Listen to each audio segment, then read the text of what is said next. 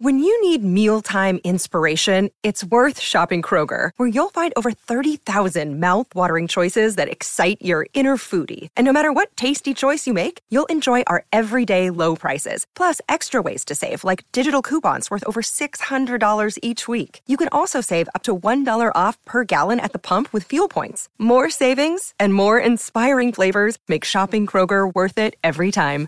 Kroger, fresh for everyone. Fuel restrictions apply. Hello and welcome to In Conversation, a Dublab podcast where each week we will bring you interviews from the Dublab radio archives.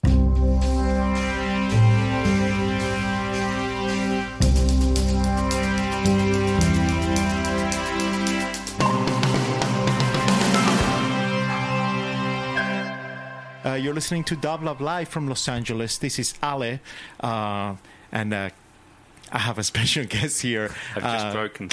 Kevin uh, and Diva uh, from Poptone. Uh, we're doing a, a guest set that we're going to be talking about music. We're going to be exploring some of the uh, things uh, that took them to create this band. And, uh, and we're going to listen to some music for the next two hours or so, uh, almost two hours. But uh, again, thanks again, Kevin, for being back here in the studio. Great to see you. Oh, it's my pleasure. Is my microphone working? yeah, it is. Oh, because I can't hear myself. Uh, There you- okay, as long as it's working. Yeah, it is. Yeah. uh, and then, uh, hey, Diva, Hey. how are you? I'm good. It's great to have you here. Yeah, and thanks. uh, normally this would be your show. Yeah, this Uh, is usually Yamalik Transmissions, which is my monthly guided meditation show. Um, but yeah, today we're just doing a special Poptone takeover. Poptone is a project that um, I joined my dad on and Daniel Ash, and it's a retrospective project. Um, band uh, where we're playing the music of Bauhaus, Tones on Tail, and Love and Rockets. And Kevin Haskins, my dad, and Daniel Ash were both part of all of those bands. Um, so, and it's been really a pleasure to to be playing bass with, with them and join them on that this new project. It's been really fun. So, Thank you. Yeah. And It's a pleasure to have you involved, of course. Yeah. Well, uh, I saw you guys uh, perform uh, at a rather intimate uh, concert about uh, two weeks ago or so.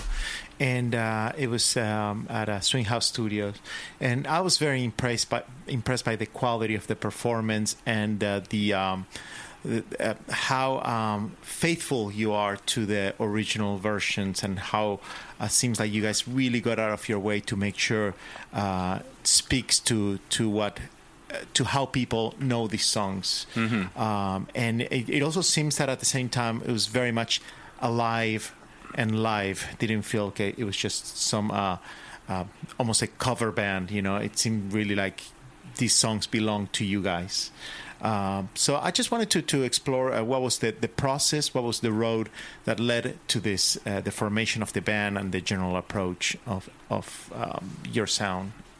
Um, well, Daniel and I, every Also, year, I just yeah, I wanted to mention that Danny's going to be joining us later. Oh, yeah. for people tuning in now, um, around like 1.15. Exactly. he'll be on uh, an- answering some more So- questions himself. But go- yeah, you'll have to ahead. ask all these questions again, and he'll give you completely different answers. and, I, and I'm also going to inquire about a lot more things, like some of his solo records and stuff. Okay, like that. cool. So hopefully he'll. Yeah. Um, so yeah, uh, every year for the past five years or so, we will have this conversation about doing something like this, re- reforming or playing, you know, a, a back catalogue, and we'll go through all the pros and cons, and we'll get kind of excited about it, and then we'll think about things we're not so keen about with doing it, and like long. One of those was touring a long time and being away from home, and like, uh, and we'll just ramble on, and then at the end of the conversation, we'll kind of decide we don't want to do it, and that'll be it Yes. until the next till a year later. It was almost kind of very accurate to being a year later. And um, so then last year we we did some DJ gigs together, and we really enjoyed it. We love each other's company. We get on really well, and we have a lot of fun. And uh, so we did one on New Year's Eve, and afterwards Daniel said we should do. Let's just do a tour doing this. I'm like, yeah, that'd be great. And then a couple of days A later, DJ tour. DJ tour, Uh-huh. yeah, Which I remember seeing seeing that you guys were doing that. Did did it for Halloween, right? yeah. We Uh, did last time. Halloween, and Yes. did New Year's Eve, and yes, exactly. and um, and then a few days later, I just thought, well, why if we're going to go to all that trouble? Well, it's not a lot of trouble, but why don't we uh, do a band, do the you know do our music, you know, play our music? And so I suggested this, and Daniel didn't even res- like I texted him, and uh, he didn't respond. And I was a bit miffed that he didn't respond. Then he was sending me pictures of motorbikes, which he does, and look at this motorbike, look at this gas tank of a motorbike, and I'm like, yeah, it's great. Are, are you also into motorbikes? Or? No. no. I appreciate the look of them and like you know the art of building a great bike. Um, and then I got kind of exasperated and, and I just said, you know, whatever. Let's let's do a band. You know. Oh, did I just mention that? Yeah, I mentioned that. Sorry. Yeah. Anyway, a few texts later, a few days later, he just said, "Okay, who's going to play bass?" And I was like, "Whoa, what?" So he's doing it. Does that mean we're going to do it? So he didn't say yes. He just went No. straight to who's going to be the bass player. Yeah. I see. Were And you mainly talking about Tones on Tail then? Material we or we were yeah because that's the only band we didn't. Uh, you know, we only played one uh, tour, and um, it's kind of built up a mystique, and and I, I kind of felt that a lot of people would really be excited to you know hear that music live again. you know. Yes. and um, th- both Daniel and I really love the music of that band, and, but we we kind of felt um, that anyway, for whatever reasons, we that didn't work out. But uh, anyway, so this time around, Daniel was on board, and he'll tell you about this epiphany he had, and that's why he decided to do it. Nothing to do with the conversations I had with him, apparently. Okay. And um, so, uh, and then we kind of felt that it would kind of be more interesting to do music from all the bands, and um, and when we'd been talking about this in the past, we al- always had this idea of, of having Diva, possibly Diva play, and also a friend of, friend of ours who's a great bass player, Paul Denman, and um, so uh, yeah, we just kind of got together, and then we got Diva to come along, and she just really nailed everything and makes it look really effortless. And me and Daniel are making mistakes all over the place, and she's just really solid. And Yes. so that's but so it's great, yeah. And um, I I love playing with Diva. I feel we lock in really tightly as a rhythm section, and Yes. uh, and it's it's a lot of fun. Um, in in um, in exploring more or, or finding more about how the lineup came came up, uh, one question that I feel I, I need to ask is, uh, um, in in for the first time talking about playing the songs of Tones and Tails, were there any talks of having the other original member of, of the band joining in, and if not, what were the reasons? Um, uh, he he's in, in the UK, right? He, Glenn, yeah, Yes, Glenn. Um, well, I, I must say that we all like greatly admire Glenn's input on Tones on Tail. I mean, it was it was such an integral part, and the bass lines they came up with are just amazing. You know, they're kind of like these amazing bass riffs, and um, also his keyboard parts, and he would come up with these great vocal harmonies. If you listen to Slender Fungus, there are all these great harmonies he came up with. Um, so you know, we Daniel and I, and I'm sure Diva has great appreciation for him. yeah. Uh, really, when we decided to do the music from all the bands, it kind of felt really more natural to have someone neutral. Um, uh, I just, you know, I, did, I was kind of picturing Glenn doing David stuff and David doing Glenn stuff, and um, also like ge- geography comes into it. You know, like That, you that's know. what I thought. Yeah, the you know. logistics of, of, of having someone from abroad, and uh, and also I, I did think about it as, as I was watching the concert. I was like, well, if Glenn would have been there, then it's not uh, something where you explore the music of all groups, it Yeah. will be a Tones and Tails reunion. yeah. and uh, and I think having Diva in there is almost the, the key element of this is not a reunion. This is another thing. Exactly, yeah. And uh, And Diva also brings, you know, just having a because Diva's female, that's a different, you know, vocally it's different, obviously, and and Diva's vocals happen to. We, I had a lot of um, compliments on how your vocals uh, blend with Daniel's really well, and it's a, you know, that's a great thing. I mean, Diva's brought so many new aspects, you know, Yes. to, to the chemistry yes. and that's also you know a bonus and it it gives it a different vibe and i don't know just it's just worked out really well you know I, like way better than you know i'd imagine i think yes, I the- made the website too. you made the web- yes.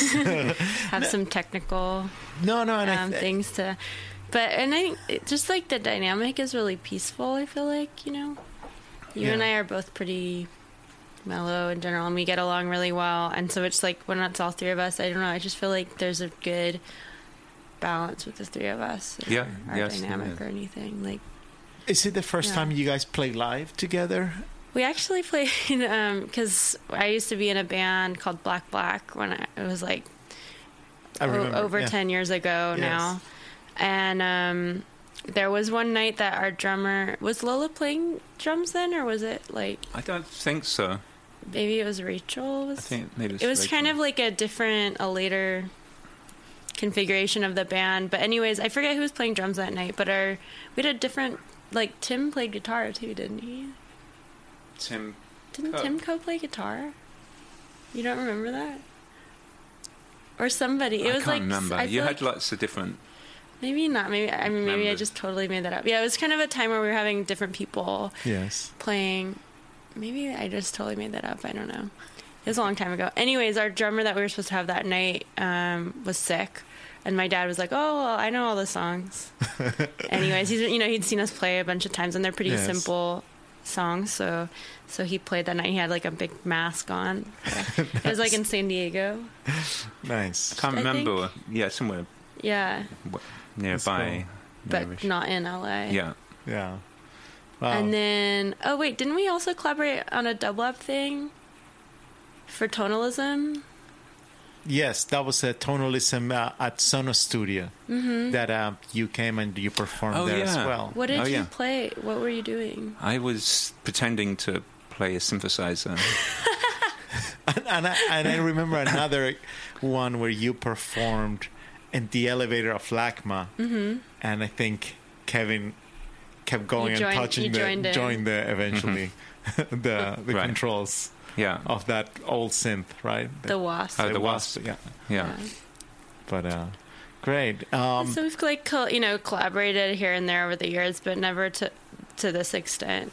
Yeah. it's Well, the really the, nice. the the sound. Um, I I feel like, like I said before, I was really shocked on tracks like uh, Lions, for example, where you hear that keyboard going, and it's such an iconic sound. I think at this point, I'm, I hear so many people here at Dublab playing that track. I hear so many people at clubs here and there where that song would pop up, and uh, so distinctive. And uh, how do you accomplish uh, things like that for live? Uh, do you have to design the sounds? Do you sample the original masters for some of it? I see you also. I, I see when I say you is I see you, Kevin, triggering some sounds uh, Right. from your drum pads. Yeah. And uh, are these sounds that you had to redesign, or you looked at your notes, or sample the masters? Um, I'll let Diva talk about lions in a second Okay. because Diva, Diva put that together. Um, yeah, I, some of them I've I've kept from the, the uh, original old days. You know, like from Oh, I see. from floppy disks to hard drives, and managed to keep some of them. And others I've had to recreate. Like I used a Synare drum, which um, I had back in the day, and um, you know since disappeared. But I brought Steve Perkins, the drummer from Jane's Addiction, a Synare drum as a gift many years ago, and I I don't think he's ever used it. The only use it's gotten is from me going to him every time we reform a band and saying, "Steve, can I borrow the Synare drum?" And which I've done this time. Um, it's got all these. It's like a synthesizer drum, so it's got all those weird kind of sci-fi sounds and like um, like sounds and like a white noise Yeah. those sounds and so uh, I I've s- sampled that. For, was that for Movement of Fear?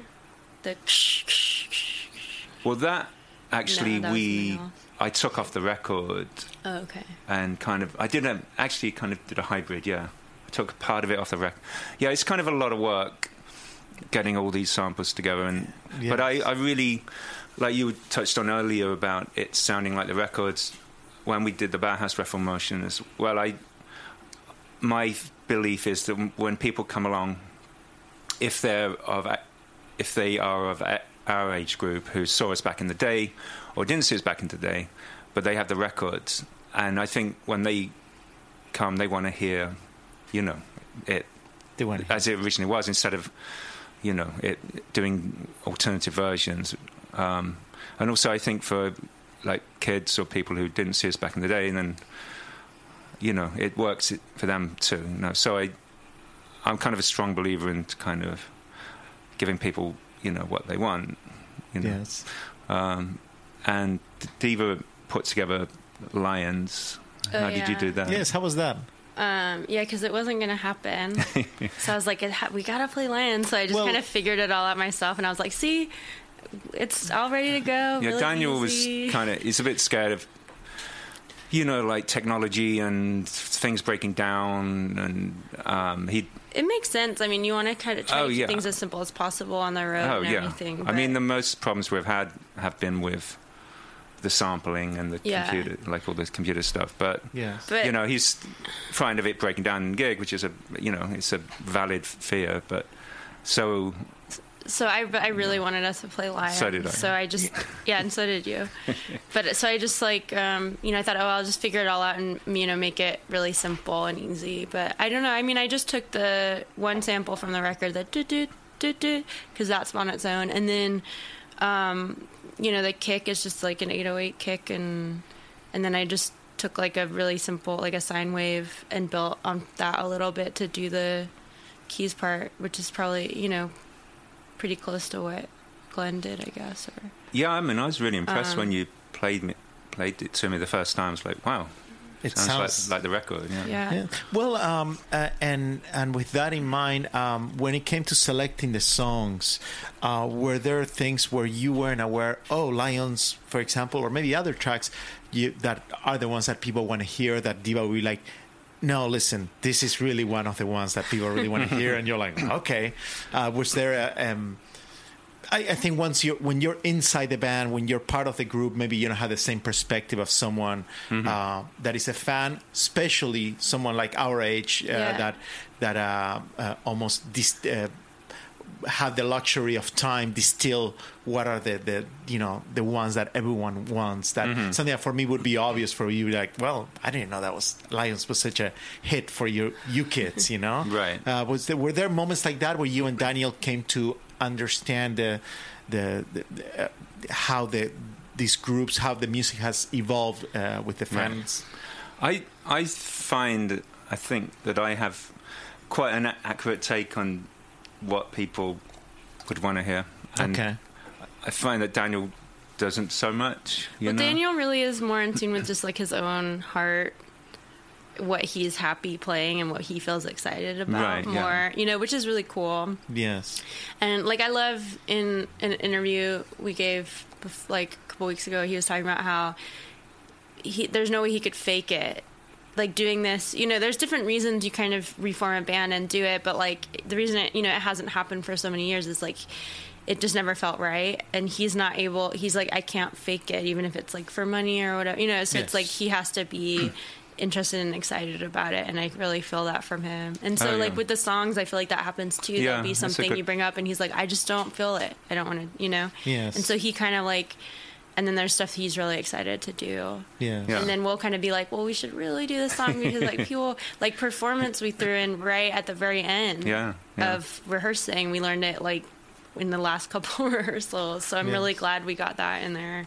Yeah, again, that was one that we I, I call them backing tracks, but where you there's so so much is produced in the studio that it's difficult to pull it off complete. You know, especially if there's only three of us. Uh, I was yes, Yeah, I was gonna so- say so much of uh, um, the Love and Rockets material, especially, is uh, almost like mini symphonies that are happening. You know, in the records, these productions with changes of drums and things like that. Yeah, Um, one, one of the things that I, I recall not seeing in the concert was "So Alive," which is the the, the We kind hit of kind of attempted thing. it. you kind of what? We, We- we, we tried. attempted it a little bit in, in rehearsals, and we kind of like gave I up was on ple- it, pleasantly surprised, not because um, uh, that that it wasn't performed, but um, um, not because I like or dislike. It's not, you know, it's obviously you know the hit. You know, uh, people know it. I never saw it as that, you know, because m- my interest is in so many other tracks.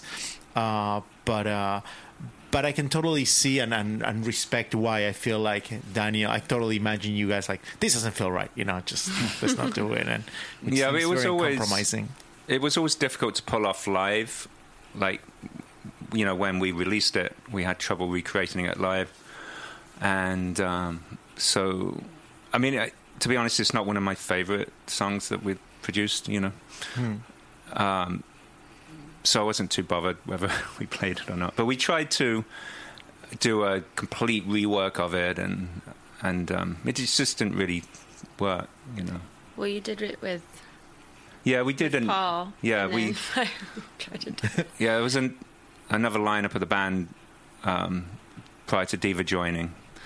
Um, Paul Denman from Sade was uh, kind of in the running, and um, he actually came up with this brilliant bass line, and and we he kind of instigated this version of So Live, and it, it was actually really, really good. It was like a dubby. Yeah, it's like dubby Version. and dark and slow, Okay. and it was really good. And then Paul, um, so with Sade, they work like I don't know once every five or eight years, and they do like a three-year world tour.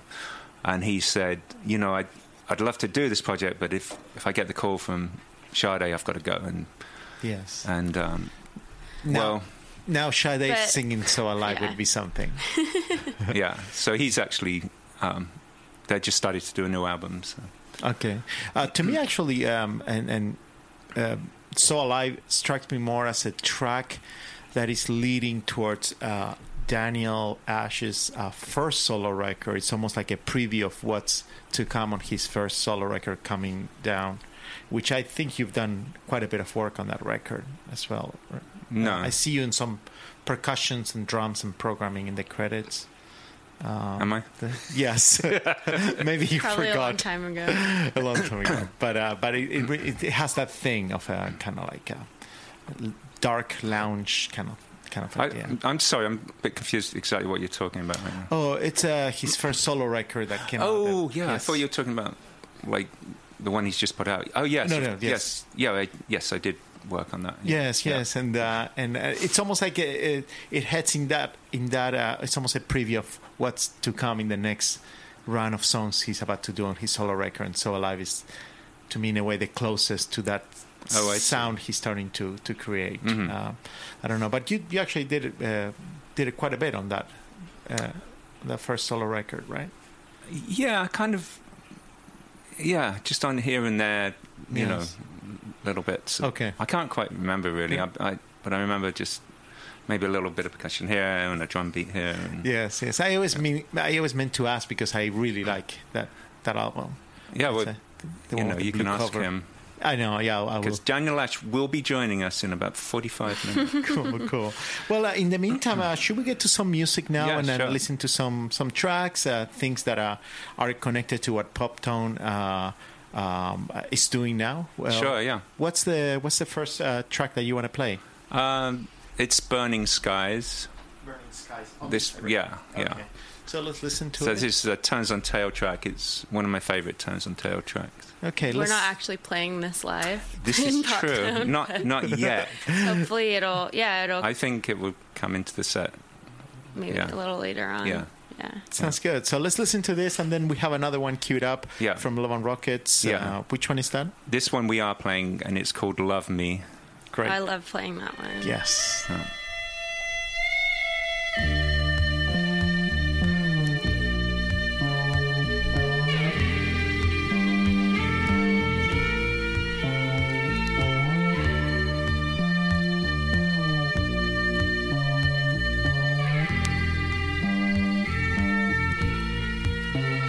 And we're back here with Poptone talking about their music, their sounds, the process of how they got here, and uh, we're going to be talking also about their uh, shows and plans for the future. So uh, I see a lot of excitement happening um, about the band, about the project, and about um, this uh, some almost like closing this this circle, this cycle. And um, and I know you guys are planning uh, on touring together, and there's a lot sh- a lot of shows coming up. Um, can you tell us a little bit more about um, how was the reception of the of the first shows that you guys got, and uh, what are the plans for the future ones that are coming up? Yeah, I felt um, it felt really great. Especially, I mean, I've I've been playing music a long time, and I've played a lot of shows, but um, you know, not to that kind of receptive of an audience before. So that was really fun for me, and you know, the the rest of the shows we're doing are just going to get bigger. So. Um, this is exciting, and also, you know, as a new member of the band, I felt like I wasn't totally rejected by the fans, so that yeah. felt keeping good. up with the legacy. You know, they were um, supportive and accepting. So thanks, guys. Yes. Um, um, and then uh, there's shows more more shows coming up. I know you guys are playing soon uh, in uh, Anaheim. Uh, uh, and yes, many other and uh, Teragram here in Los Angeles, right? Yeah, but the yeah. Teragram sold out pretty fast. So um, and people uh, but I was talking to the promoter the other day, and he's saying people are still like, where can we get tickets? Um, so we we're playing in Anaheim, which is probably the closest. Um, the House of Blues on the fifteenth of May. That's not a bad drive. You can make it there. No, and then there's Pomona. Yeah, the, the Glass House, which is kind house. of a fun place. That's on the twentieth. Yes, you can uh, go to Rhino Records yeah, some music there, right? It's a fun. And if you want to take a trip down the coast, yeah. we're playing in San Diego at the House of Blues on the seventeenth. Um, um, actually, our first show is in Tempe, Arizona. If you want a trip to the desert, oh, you know, or if you See, already live there. Oh, yeah, but I don't think. Oh, yeah, of course, this is on the internet, isn't it? People can tune in yeah, from other they parts can all of over the world. the world. Wow. Yes, yes. But so, it, yeah. also, you know that many people in LA do go to the desert often, mm-hmm. uh, and always looking for things yeah. to do while there. So also playing in Vegas if that's yes. up your alley. Yes. Yeah, if you want to go and. My grandma might track down I think she's definitely she was, going. Yeah, she was thinking about, even yeah. though she saw the show already, she was thinking about coming out to Vegas for a full, you know. Yeah, and all, all, these dates and t- ticket links are on our website, poptonetheband.com. So if you uh, if you go there and you can click on links and yes. Get tickets to those shows. And uh, besides the the shows that are coming up in southern california are you guys uh, planning on going on a national tour uh, or international going abroad?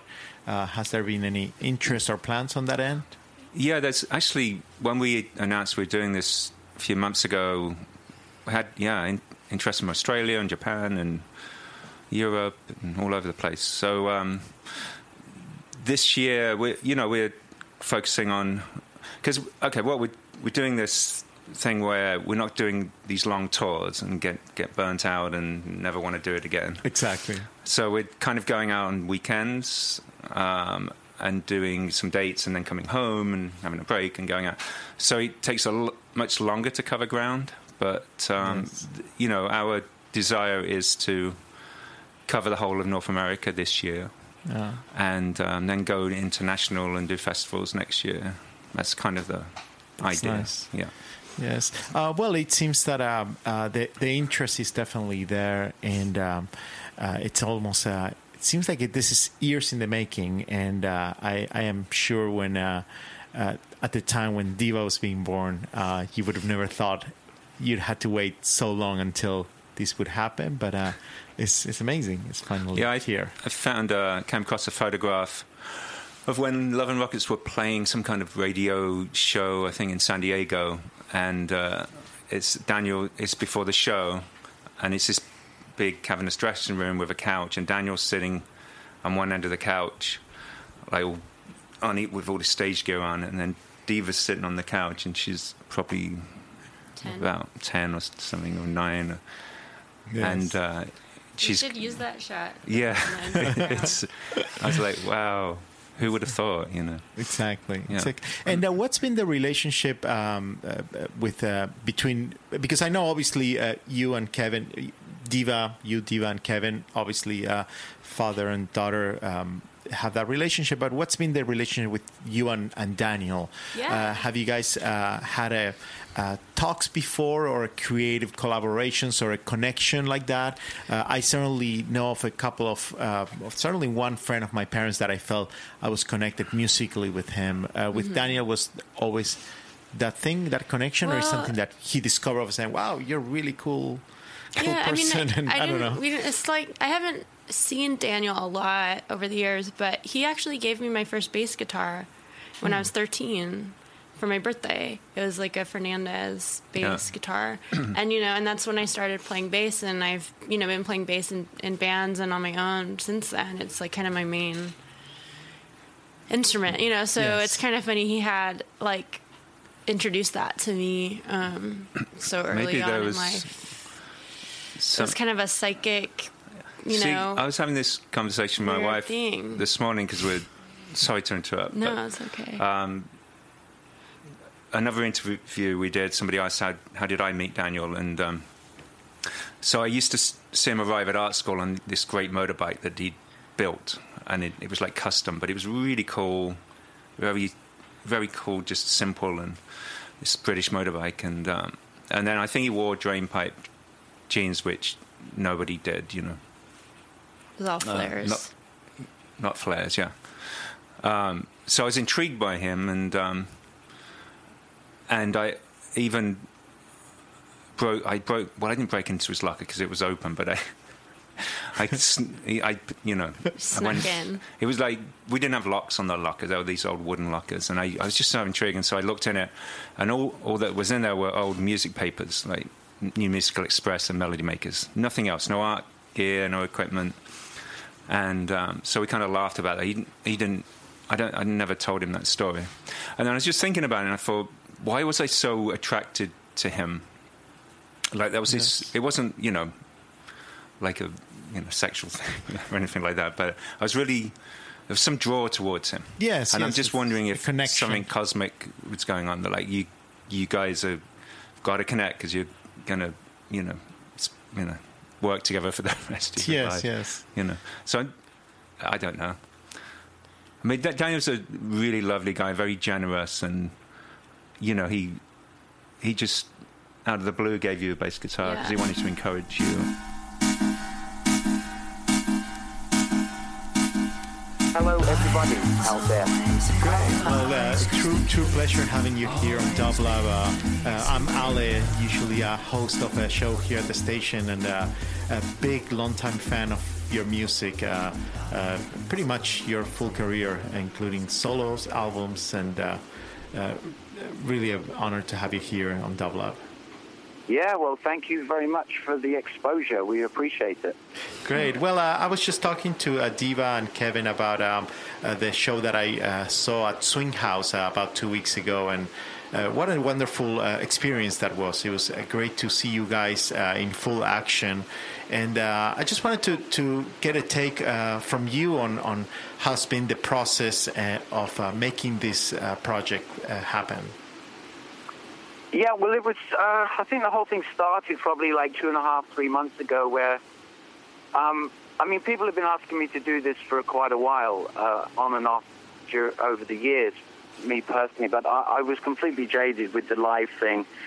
I was burnt out with it all, and I thought I'd never play again personally live. Um, I was completely over it. I was doing DJ work and, um, you know, trying to get gigs in film and TV. Um, and it's so tough out there doing that. It's been a struggle for many years.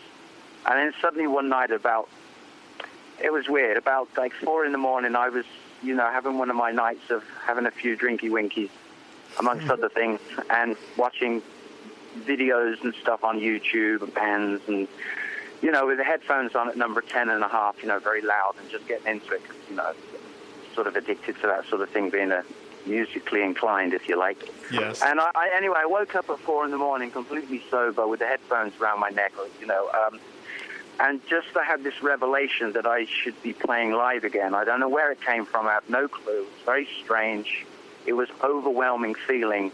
The voice come through me saying, "It's so obvious. You should just go out and play live." Uh, I had never had the confidence to do that for years before, because to be honest, I thought I was too old for it, and just been there, done that. And this thing was overwhelming, and I thought, uh, am I still buzzed? Am I, you know, did I drink too much wine last night? Whatever, because I thought I'd never had that. That never come. That idea had never come before at all for many, many years. So I gave it a day or two, and then a couple of days later, you know, it came back again really strong. The idea is so obvious. I suddenly had this burst of uh, confidence to think that I could do it again. It was sort of a no-brainer for me suddenly. A complete contradiction to what I'd been saying for quite a few years. I think the last time I played live was about eight years ago. So anyway, I just sort of acted on it, called Kevin up. Uh, Christopher the minister, uh, the guy, our manager, he had a lot to do with it as well because he, you know, the first suggestion was obviously to get Kevin on board, and it was a, an obvious choice for obvious reasons. Um, you know, Kevin has been in all the three bands of the music we wanted to do, and then it, it led on to, um, you know, the idea of, of Diva um, auditioning Diva to play bass, and I thought, well, initially when Kevin told me it was like yes in great big letters in my head. Like absolutely, that would look and sound amazing. If she can cut it far as playing the instrument goes, it's a no-brainer because I love the way Diva looks. Uh, you know, and look, I'm a very visual person like that. So anyway, we started. Cut a long story short, we started rehearsing, and it really fell into place. And the thing is, the big tester is if the bass player can play the bass line on go, they're in. That was it. That was the, that was the, the bottom line and she nailed it. And so we started rehearsing about nine, ten, nine, be, about nine weeks ago now.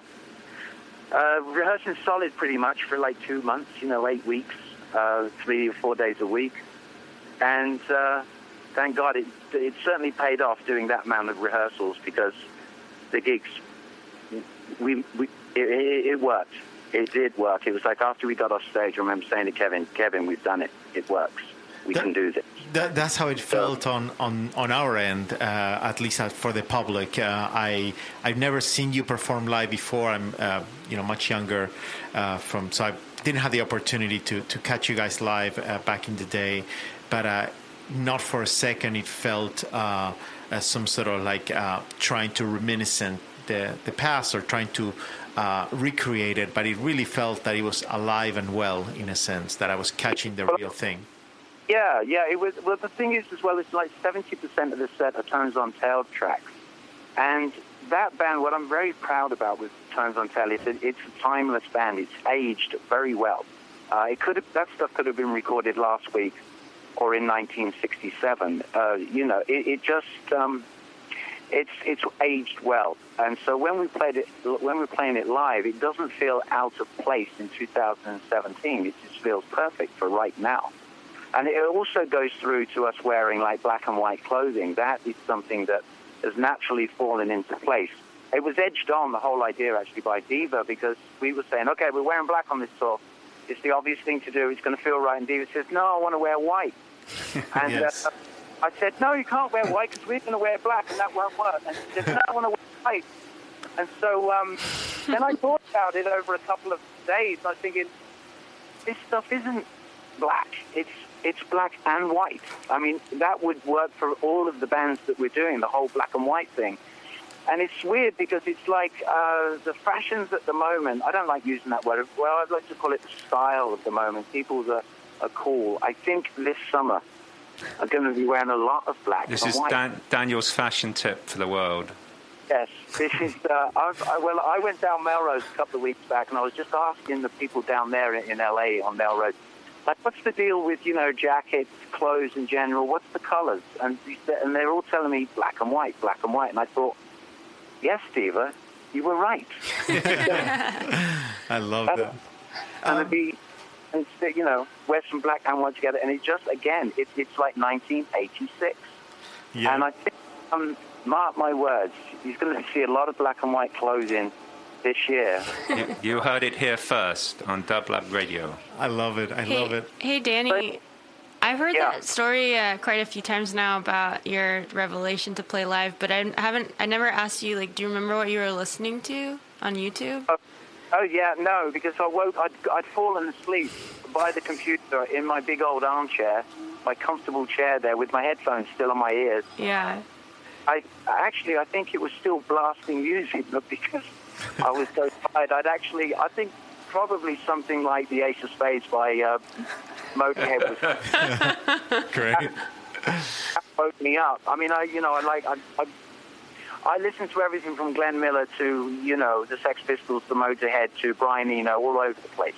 Yeah. But I think probably the Ace of Spades woke me up. That's all in the morning. I was probably went to sleep. Makes sense. So I probably- Maybe it was a uh, connection from Lemmy. Maybe Yeah, he was like, You know what?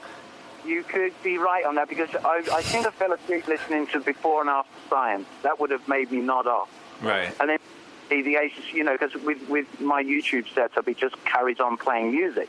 So I think, mo, you know, the Ace of Spades woke me back up. And then that's when I had the revelation. So, yeah, maybe it was Lemmy telling me to get on with it. Yeah. What do you stop messing about with this D- DJ nonsense? Well, Yes. Put the guitar on your neck. yeah, that, well, I have to. It's funny because that guitar and all my pedals, there's a lot of dust. They hadn't been picked up for a long time, you know. And I, I'm a, I'm very lazy. I can be really lazy. I couldn't be bothered to change the strings or this. Anyway, I just was playing with the old strings, and I thought, oh God, I've got to learn that riff again. Oh, can I really be bothered to do this one? But then after a couple of doing it, I was like, actually got. I, it was fun playing the guitar again, and compared with DJing. I mean, DJing was a nice break and everything, but it was way too long. And the, and the, this is ironic really because I would try not to drink a lot, you know, because when you get older, you just can't do that. Although I still love it, I have to like keep it in check. And when you're DJing, I would drink so much more because I could drink all the way through the gig and before the gig and after. I would have a really good time, but the next day, oh my god, uh, not good. well, Whereas the band, if you haven't got time, you can't drink because you're playing the guitar and singing and stuff, so you can't really drink. And so as long as you don't drink too much before or afterwards, uh, it's actually a lot more healthy to be in a band than it is to be a DJ. I, keeps you in check. I, well, the other side of it is the DJ, and you don't have to deal with other human beings. It's just you and a bunch of CDs and your headphones. But uh, looking back on, on reflection of both, um, you, you're moving around a lot more when you're playing the guitar on stage as well. So I actually, you know, after those two gigs, I, I was pretty stiff all over. I actually got a, I got a good old workout from it. Well, one, one of the things that was very moving too, it just felt incredible how when you switch all of a sudden to saxophone, how whoever was there, they grab you, you just grab that saxophone and you just played and then threw it back to the backstage and uh, it really felt so natural. Was that, I said the saxophone, uh, I always loved uh, your style on saxophone and uh, it's probably one of the few people that I enjoy uh, hearing play sax. And um, uh, it's, um, uh, how was, um, uh, was that an instrument you had to rediscover uh, as well? Yeah, well, it's all this stuff is like riding a bicycle. It comes back to you pretty quick. But I, I got a funny story about that saxophone because I found that saxophone at a at a swap meet in this little in in Ojai where I live. Um, it was thirty five dollars, but I loved it because it was silver instead of gold because I love silver. So I just grabbed it for thirty five bucks, and I think, oh, I'll just stick that on the wall because I like the look of it. I like looking at it. I never even thought that it would play because it was thirty five bucks. So I left it for, it was in my shed for several years. And then I've got this other saxophone, which is like a $4,000 sax. It's like um, a Super King. It's called a Super King. It's the same saxophone, alto sax, that Charlie Parker used to play. So years ago, in like Bauhaus days, Love and Rockets, I bought it because my saxophone, which I don't want to bore everybody, but it was a Selmer Mark VI, which is the best saxophone you can buy. They're like thousands. It's, it's, it's a French-made instrument. It's a Selmer Mark VI. Anyway, it burns in a fire. It literally melted through the floorboards. So I replaced it with this Super King, which is the which is the um, Charlie Parker sax, but it was never as good as the Selmer Mark VI. Anyway, that sax, the Super King, was in my shed for several years. It was really old and smelly. It would, it needed a complete overhaul. Somebody told me it was going to cost me at least two grand to get it fixed. Anyway, cut a long story short, I found a guy in Ventura to fix it for 600 bucks, full on, and he fixed it. Great, all done.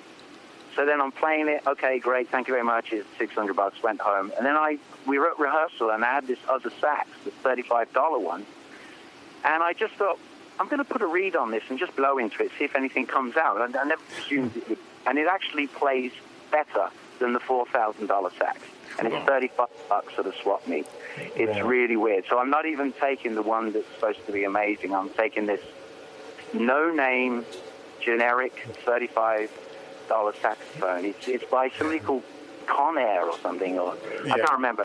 It's just I, I talked to this saxophone specialist in LA when I was rehearsing there, and he says, oh well, in the 1940s, all these guys, China, the China was making all these really cheap knockoffs. So I think it's this cheap knockoff of something. But it Yes. played better for me than the expensive sax, which is I think hilarious. Have, have you, have you just fallen into a black hole? Again? We were getting this really big, weird reverb. Yeah. I thought you. I think it just went away. This the night the noise. Oh, okay. Oh. Well, well, Hey, also, the Cosmos is telling me to shut up about saxophone. I also wanted to ask you, uh, without reading too much into the idea of Poptone, uh, um, uh, you also put out a record, uh, Stripped, uh, recently, which is fantastic, and but it's really a revision of of uh, some of your past work. And with pop Yeah. tone, essentially, it's, it's that as well. Um, is there a moment you feel in your career where you you had this need to revise the work that you've done? No, not really. But one thing that I'm thinking at the moment, and I hope this little fantasy comes true, um, I think that the world now is ready for tones on tail music. Uh, I think that it, Joe Blow out there is going to hear it, and it's not going to be weird anymore. It's going to actually sound right for now. And I think that that band's music, it could. I'm, I'm thinking it could have a, a resurgence in a more um, commercial way and not be, you know, started out as an extremely underground thing in 1983. But to, to the average person, it's really weird stuff. I think now, though, in 2017, it won't be considered weird anymore. It'll just be considered really great music. And I think a lot of people that wouldn't have heard of the band in the past might think that it's a brand new setup, uh, you know, brand new music. Uh, I've got a feeling that it's going to finally have its day in the real world instead of the obscure, uh, instead of the uh, you know the underground of things. I think it could be, uh, you know, maybe more like a band like the Velvet Underground. Suddenly, I think nowadays, I mean, I go around in the supermarket in Barnes and I'm hearing um, uh, uh, "Waiting for the Man" by the, the Velvet Underground. I mean, it's fantastic, but it's taken all those years to get to be played in in the supermarket. And I think that's great. That that, that, that, that, that everybody's hearing that amazing stuff now. You know, whereas at the time. The Velvet Underground were considered, and same with Iggy and the Stooges. You can hear Raw Power now in the supermarket. That's terrific. Yes. I mean, I love that. I love that. It's about time. I've been hearing. I've been hearing Bauhaus in. Um, what's the clothing store? Urban Outfitters, is it? Urban Well, Outfitters. yeah, yeah, yeah, yeah, that's yeah. That. Yeah, but that's different. I mean, when you you know you've made it when you're getting your music played in Vons. That's when you know you've really Yeah, made it. yeah. Yeah. Or in Tesco's in England, then you know you're not underground anymore, and you're really, you know. And It's Kevin will know this again. about me. You know, I like. I like a, a, a majority of people to be into something great, not a mon- minority. I love the idea of it becoming commercially viable. I've always been like that. That's why I mean that's why I love Bowie as well. He covered everything. It was cool to love Bowie, right? Even when he was super commercially successful, it, he was still cool. That to me is the ideal. Yes. You know, not not not to keep it obscure and all that. It depresses me because it's like not enough people are listening and are hearing this stuff. So with tones, I think with us playing all this stuff, there's going to be an amount of people out there that never would have heard it first time round, and they they're going to embrace it this time out. I've got a hunch about it anyway because I think it's things like um, Twist is so peculiar but great. I could You hear know, Twist that- in the song. supermarket. I think. Yeah. I uh, you what? Sorry. I, I think Twist would really suit being Oh, played yeah. in a supermarket. Yeah, because you'll think like you're on another planet while you're doing your shopping, and that's of interest. Well, you, you always feel like that. Fun. Then. I do actually, yes. yeah, especially when I'm on a bike. I mean, I go to another place, just like when we're playing. This other place, which is much better than um, the normal, you know, I don't know, everyday everyday life with all its. Well, maybe if we're if we're talking about uh, uh, bringing some music from the past for today that I think also needs to be heard, maybe I can put a personal request to uh, review some of the, your first two solo records, uh, uh, "Coming Down" and "Foolish Thing Desire," which I'm personally love those two. Uh, I think they're fantastic records. So wow. maybe maybe if you do a series of performances, I'll be front and center enjoying them. Well, it's you know with that stuff, um, I think if we're playing exactly the same stuff until November, we might go a bit loony. So I think that we might be introducing a couple of things from wherever on the road, uh, the way things go. I don't know. I mean, the one thing is I, I really want to. The set we've got right now, the way it flows, I think is really good, really good. So I'm thinking, well, what would I replace with what if we were going to do anything different? And I can't think of anything because there's no dead spots at all in the set. So um, I don't know. I put things I put things into boxes personally. So I'm thinking, okay, there's that box. Do this set, nothing else. Tunnel vision. Do play it really well until November. Then stop it and then do something else. Yes. So that's that's how it is in my brain at the moment because. Um, you know, I, I'm, I'm really fussy about sound and, and uh, the quality and sound out front, and I want it to sound as perfect as possible. Uh, not exactly copying the record exactly. I mean, I always want. There are certain tracks where we have we're we're free. Like there's only one. We can. That's going to be different every night because there's a part of that that can really go off. Same with Go. You're just you're just contradicting something I said earlier, Danny. But well, I think well, Danny actually really brings that into it because I feel like yeah. Yeah, like just, you and I kind of create the structure of it being so you know with all your samples, and then Danny, you take the guitar and like the way that you play the guitar each night is really what. Um, is going to bring it, you know, bring Brings that improvisational yeah. Yeah. and make each night no, different. I was, I was just know? saying earlier how we, you know, recreate, you know, their songs very authentically to how they are on the records. I'm, but I'm, yeah, to, I'm totally agree with you. With, you know. But what it is, it's just yeah. some of the songs learn themselves to be. You can improvise, yeah. improv, which is specifically there's only one and go where you can go off. Yeah. Uh, things like Lions, you can't. You keep it solid, just the way it is. The only thing I noticed though is that we're making the intro longer on Lions, but mm-hmm. that's a re- that's fine because it, it I like that. Yeah. It gives yeah. me look at my pedals to make sure I've got the right settings for that track. I like that. It's very good. Little. Yeah. Uh, do you? Uh, and this is a question for for the three of you guys. Uh, do you see Poptone uh, developing into a band that starts writing new material, uh, going into the studio, and, and, and maybe making a record? I think that's a, something that we'll find out when this is over. I think we have to have tunnel vision on this because this is all advertised as a retrospective. And I want to get those songs out there. And as, as I said before, personally, I want to get people to hear because 70% of the set is tones. And I, it's a personal little um, fantasy of mine to actually get that music out there so that people actually, a lot of people are going to hear it for the first time and go, wow, this is something, where was this all these years? I don't think they'll they'll get it when they think it was recorded in 1983. But I mean, I, I love the idea of that seeing the light of day. Uh, so yeah. what? So we're, we're really focusing on that at the moment. I don't want to distract that from that at all. To start bringing other stuff in that nobody's heard of. I want tunnel vision on that and just like, okay, check this out, check this music out. And I think it's definitely going to happen to a degree because we're going on the road. So X amount of people are are going to see and hear this stuff.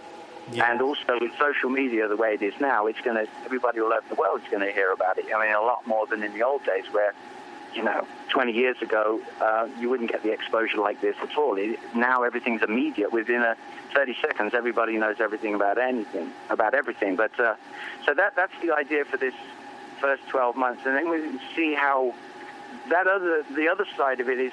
Um, that's something that there's either a chemistry there or not. Uh, and what's exciting about that is we don't know. And, and people have said to me, well, what's the new stuff going to be like? And said, I have no idea whatsoever because we haven't sat down in a room and actually started working because every band we've been in, if you think of Love and Rockets, Bauhaus, Stones on those three bands, they're very, very, very different. And it's always minus or plus a member. Uh, Yes. of the band. Uh, so the chemistry with Diva is going to be very different, and I have no idea what it's going to be like, and that's exciting. I just leave it completely open until the time's right, where we actually go in when we have some money where we can relax and go into rehearsal room and just start working and see what happens. So that's something for like the end of the year or the beginning of next year.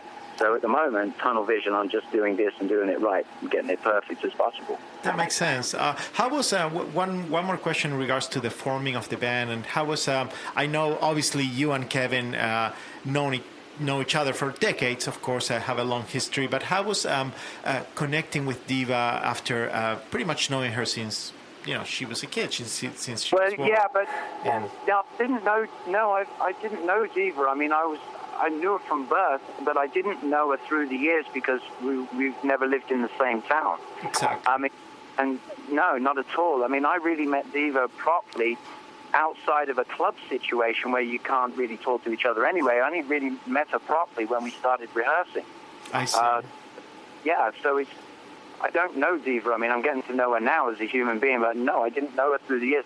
I mean, I, I got her a, a bass guitar when she was about 13, a Fernandes thing, and I, you know, because I got a, I don't know, I think subconsciously I had a hunch that she was going to play bass. Yes. I, why? I just remember I, Kevin might have mentioned to me that she was into bass, something anyway. But I got her this really nice Fernandes bass because they used to uh, sponsor me, so I'd get all the, these, these freebies, and I, I said, give this to Diva. I think that she, she'll get get on with this. I don't know, something happened. Got a hunch about it, I suppose. I was very excited with the idea of her playing. I love it when girls play musical instruments. It's like usually girls always want to be the singer and da, da, da, but when they actually, when I see girls, women playing drums, bass, guitar, or whatever else, I, I find that I find it really exciting. I, I love that. I love to see that and hear that. I mean, it's, it's just like it's, it's not the usual thing, Yes. you know. Um, you know, it's like it, you know, just anyway. Yeah. that, that's the deal. Well, no, thank, thanks so much, uh, Daniel, for for uh, joining in the conversation. Uh, like I said before, I uh, I'm personally a big fan of your work, and uh, a true honor having you here and, and sharing these stories and seeing you active and continue on on, finding sounds. It's it's always a, a pleasure. You know, I follow you on Facebook, so I do see uh, what you're up to. Um, is there um, any other plans besides uh, Poptone that you you you're working on at the time, or is this is your full focus for the moment? Uh, when I no, I, I don't. I don't really hardly ever do that thing where I split things into. No, it's tunnel vision. This is it. We're we're we're concentrating on this. There's a couple of things that I've got to do, just you know, to do with um, uh, you know, just kn- knickknacks to do with film and Yes. stuff. And, um, th- th- this is like all all our energies are into this. Um, I don't believe in like spreading thin and doing this, that, and the other. If you got the time to, great. But my spare time goes on motorcycles anyway, because I'm always. If I'm not doing the Poptone thing, you know, I just have to get on the bike, because otherwise I'll go nuts anyway. Because And you, you a- do a lot of painting too. what's that? You do a lot of painting too. Yeah, uh, well, I, I used to until this started. I haven't had time to do anything now. I mean, there's what, the last painting I finished up just before this. Well, I was actually doing it just around the first week. I was finishing something off Yeah. when we were rehearsing. But any spare time now, I have to jump on the bike because that's my yoga. That's my my sanity, you know. So it's weird. It's just yesterday. It's like we had this conference call with everybody, and I'm thinking, okay, conference call is done, right? Can everybody shut up now and just have the weekend off? And I think that's it. Put the phone in my back pocket, jumped on the bike, went for a ride, got off the bike a couple of hours later, turned my phone on, it's ding dong, ding dong, ding dong, about 30 emails and texts, and I, talking about talking shop. I thought I thought this was Saturday and Sunday. I thought we were going to talk again on Monday. It's crazy. So, uh, but you know, it needs to be done because we haven't got a record company behind us, and uh, we're doing it all ourselves, which um, which is definitely uh, a new thing for me. That's for sure. Yes. uh, you know, I, I, I, you have to have some time off, you know. Yeah. Um, but um, you know, it's we've had our ups and downs in that area. But you know, the fact is, there's always something to talk about because there's no record company there. So uh, a lot of extra work, but hopefully it's going to really pay off by the end of the year. You know. Yes, well, I'm really looking forward to uh, seeing you guys live again. I know you guys are playing, have a few dates uh, in Southern California, which we mentioned a few minutes ago. And uh, man, just really, next time you're in LA, you have to come visit. We'd love to to have you here at the Dublab studio in person. Yeah, yeah. Well, maybe we can sit down and play a, a load of load of records and Yeah. things. Play some vinyl. Are you do you guys play vinyl on the station? Yeah, I brought. This is, I think, my third time coming here, and I always bring some vinyl. Yeah, So I brought a, Oh, lot, a lot of tone stuff and yeah. some Right. Love and Rockets, and and I think uh, Diva Diva brought in. Um, she really wants to play "Spirit in the Sky" by Bauhaus. Uh, Oh, right. Because she just thinks that that version is genius. So I think we're going to play that next, shall we? Yeah. Um, Danny know- and Danny and my dad tell all kinds of great stories in the rehearsal room, and I love being like a fly on the wall for that. Like I've just been hearing, um, Yeah. you know, so many great stories. But then, yeah, I actually didn't know about this version of the song, and they were, you know, they somehow it came up at, in one of our rehearsals, and we like, you know, put it on, and I I've been really enjoying it, so I wanted to share Yeah. that. Can you tell us anything about that track in particular? Yeah, I can. I can. uh, the joke, the story behind that song is it's it's very weird how bad Bauhaus was sometimes because in the early days we'd like, we'd have like three months off, four months off, and then suddenly we had to go on the road, and we would go on the road and would not rehearse for the first gig. It's insane looking back, but we felt we were completely rusty. We do that first gig. We never even thought about rehearsing before playing the first gig, and so the first gig was a rubbish, like terrible. And then the second night was totally fine, but we, we would we would use the first gig as a rehearsal to get new songs again. It's insane looking back. I don't know. God knows what we were thinking, but yeah. Any similar thing with Spirit. And this is my memory of Spirit in the Sky, and it's hilarious because we we liked the song. Yeah, great. So we went in, recorded it, and we didn't know the second and third verse. We just like, oh, I like that riff, whatever it is. Okay, yeah, I like that riff. Started playing the riff, and then Pete started singing the first line. And if you check it out, it's not the whole song, and it's just the, the first, the intro, and whatever else. It's just part of the song. And my memory of it is we didn't bother to uh, learn the whole song. We just sort of started with that first part of the riff and like went on for three and a half minutes, and there it is, done. But wasn't it, wasn't it like we were? I think when we were recording something else, like a single, and then Probably. s- Yeah. maybe I- I think Peter probably started singing it just for Yeah. for whatever Yeah. reason, and then Yeah. it just all came together instantly. We all joined in, Just like and, from Yeah. memory. yeah, and it was one take, and that's it. So Yeah, it was just fun to do, but I know I know for a fact that we didn't learn the whole song, and I, I know, knowing me, I couldn't be bothered to learn the whole song. It's like, oh, whatever, we'll just jot the idea down, something like that. we were one of the laziest bands, weren't we? Well, in one respect, We let it, things drift a lot. But, well, yeah, but we weren't. See, there's a difference between English and American musicians, right? Somebody told me this, and it rings really true. I don't know if it does right now, but back then, like a guy would go into a guitar shop, a guitarist in England, and he'd get the guitar, and he'd go, he'd go towards the guitar that looks the best. And then I think it was Joe Strummer who said this. I'm not sure, but one of those guys. And you put the guitar on, you look in the mirror and say, how does this guitar look? Yeah, that one looks great. You wouldn't even plug it in. That's the one for me. It looks great. American musician goes into the and he sits down and he twiddles around for hours and hours checking out the fretboard and the tone and this, that, and the other. So they're into what it sounds like with the English guy. So what does it look like? So there's probably a ton of musicians out there from England li- listening to me going, what the fuck are you talking about? but who knows? I'm sorry. Am I supposed to say that word? I hope that's okay. Not, no, you're not Anyway. on FM yet, so. We're not on FM. so- Okay. so going and bleep that out. But yeah, that's well, I was like that. I didn't care what it uh, sounded like. I wanted to know what it looked like. And I, I, I used to like Telecaster because it was um, such a simple, great-looking guitar. But yeah, that was that was what somebody. I think it was Joe Strummer or somebody like that was saying. Yeah, it's, it's what it looks like. It, I who think cares it's what Mick- it sounds like? Probably Mick Jones. Mick Jones. Out of yes, the two of I them, think- I would think. Yeah, yeah, I think it was Mick Jones. I think it was one of the guys in the Clash. I might be wrong, but I completely agree with him, whoever it was. Well, I- what it looked like. I have a confession that my current drum kit, I I have a 10 inch rack tom and an 18 inch floor tom, which is absolutely insane and absurd because they, they should be closer together in size. But I really, Okay. just, I really like the way they look. I'm not kidding you. So And- there's some truth in and that. I actually left my drum kit at Swing House where we used to rehearse, and I said, if you store my kit for free, I don't know if I'm ever going to go on tour again. But I don't have room for it, but you can rent it out, uh, you know, rent it out. And, um, and they said, yeah, okay, that's a good deal. Yeah, we just rent it out and we'll store it for free. And so eight years, that was eight years ago. So now I come back to get it back and say, yeah, we're touring again.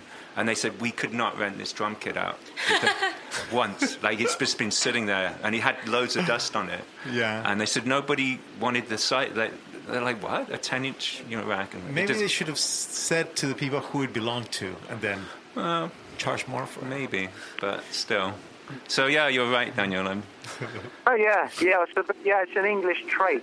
You know, we're we're more. You know, the Americans are much more technical on what it. Okay, well, does it do this, do that? Whereas we're like, how fabulous am I going to look with this guitar? you know, we have we have our priorities right. You know oh, what I mean? absolutely. Somebody, uh, like Mick Jagger said about, it doesn't take much to dress up an English guy in drag. It's a very easy thing to do. Don't know why it is. The same with the Germans. Don't know what it is with us lot, but it's not difficult. Love it. Love it. Well, uh, th- thank you again so much, Daniel, for, for being here. Really, uh, true pleasure. Uh, and I really look forward to uh, having you here in the studio and, and sharing more stories, sharing tunes, and, uh, and uh, really, you know, keep this connection going. Okay, well, thank you so much for the plug and, you know, the, uh, well, yeah, the plug, the exposure. Thank you. Appreciate it. True honor. And uh, uh, we're going to listen now to uh, Bauhaus uh, Spirit in the Sky. And Okay. here on Dublab, uh, we have the band Poptone, uh, Diva, Kevin, Daniel, all here on the air with us sharing stories. And uh, stay tuned, there's more to come. Thank you. Okay. Okay, then. Bye. wanna go to the place that's the best. And you know that when I die, going up to the spirit in the sky. Going up to the And we're back. Uh, Kevin, uh, Diva, thanks so much for coming over. And uh, we have a few minutes left. Uh, maybe we'll cue up uh, one of the tracks uh, from Diva we're talking about from uh, Jan Melik uh, transmission. Yeah. Yeah, well, so usually this is my radio show at this time. It's like a monthly guided meditation show. And I also um, make all the music. Um, it's so it's called Yal Melic Transmissions, my show, and Yeah. then I uh, I do all the music for the meditations as well. And so I recently um, started a new project, and it's going to be like a series of releases, and it's going to be um, it's all like edits of the instrumentals of my meditations from this show. Um, so I had my first release came out last week, and the name of the project is uh, Yal Melic Frequencies. And this first uh, release is called Jumk, which is kind of like it's it's part of the like Yal Melic. It's a Yal Melic word from the Yal Melic language. Okay. Yalmel is a, another planet in a different dimension than planet Earth. And that came out on Leaving. And it came out on Leaving Records last Yes. week, just digital only. Yes. Um, And- so yeah, I'm gonna play just a track off there in a little bit.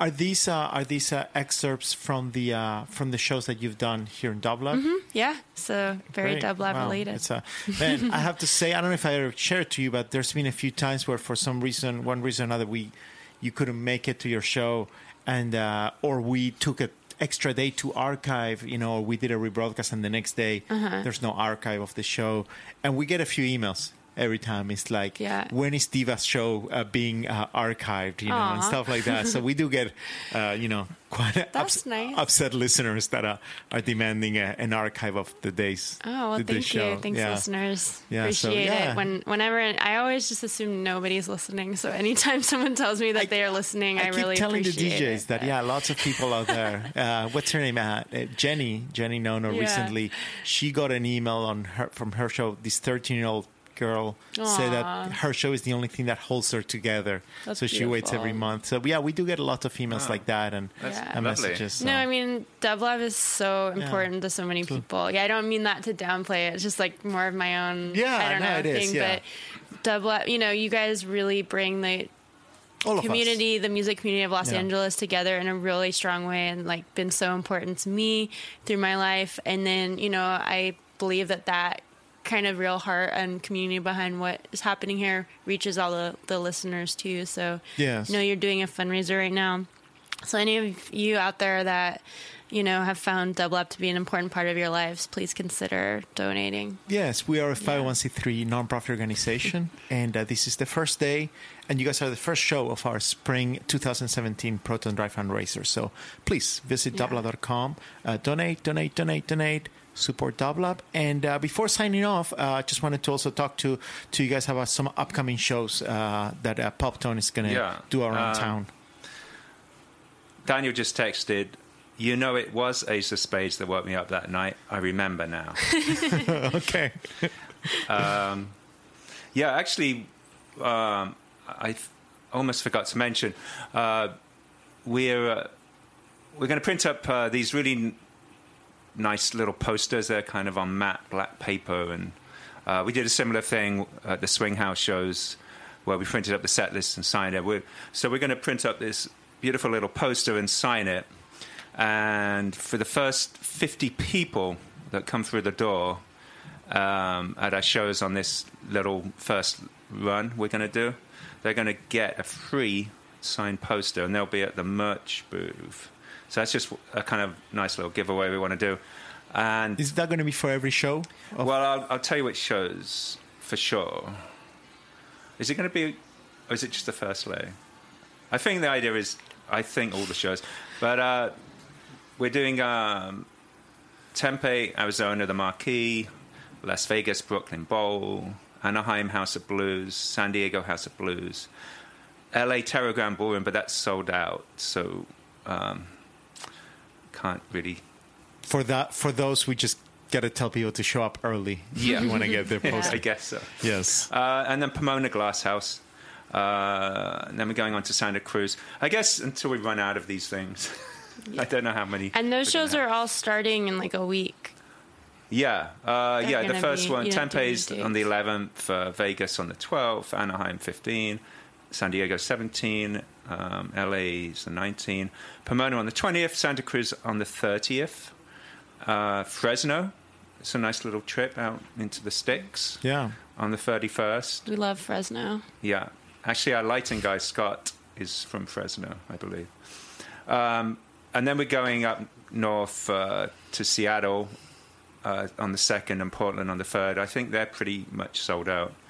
And um, Yeah. then Vancouver, Sacramento, San Francisco. So, uh, Might not have on. posters by then, but We may have run out. But um, We're gonna- anyway, that's the plan. We're going to give a shout to all the dates uh, on Facebook as well. We'll share the, the dates. I know you guys have that image with all the shows. yeah. Yeah, and they're so all on our website. Yeah, and also- poptonetheband.com. Yeah. yeah. Great. Cool. All right, Yeah. so I'm gonna play. Um, Uh, you want to cue something up? yeah, while I this is, this off? track's called Ooze Land, and it's from my new release last week, Yomalik Frequencies Jumk Cool. on Leaving Records. Sounds good. Stay tuned. And uh, Kevin, again, one more time, thank you so much for coming uh, here at Dublab. Soon we're going to have to give you a regular show. Well, I've been waiting for you to Oh, ask. but, okay, you know, that's nothing's it. happened. so- So that'd be great. No, it's it's always a great, great pleasure. And like David said, I, I really respect what you guys do for the community and music scene of LA. And I hope people will uh, come out and support you, yeah. uh, keep the station going, and yeah. so it can grow. It, it is a true labor of love for, for all of us. Yeah, I We- imagine, yeah. we've been almost 18 years. So, um, Wow. yeah. So, for those uh, out there supporting, uh, for those that donated and been listening, you know you've been there since 1999, tuning in and getting all these shows. Um, Brilliant. So, yeah. So, let's keep this alive. Uh, again, uh, Poptone, again, uh, here visiting. Uh, it was incredible to have Daniel on the And other I, side. I should just mention just one last thing. Uh, some people actually don't know that um, Daniel and I are in the band Poptone. and that we're playing music from all the bands we we're in, Bauhaus, Tones on Tail, and Love and Rockets. We've kind of learned that some people haven't made that connection, Oh. and that Diva joined us, and so Yeah. that's what Poptone is. Yeah, yeah, and yeah. we're a new band. Yeah, Uh, exactly. Yeah, no, no, that that actually makes sense because um, uh, I think even for uh, big fans like me, when I first started seeing the first round of things, took me a minute to be like, oh, wait a to minute, make the connection. this yeah. is uh, yeah, yeah, Yeah. So, uh, so yeah, for those out there, uh, Poptone, Kevin Haskins, Daniel Ash, Diva Dompé, yeah. and more. So, thanks again. Thank Come- you so much. Come back uh, soon, Kevin. We will. Thank you, Diva. We'll see you back soon, regardless.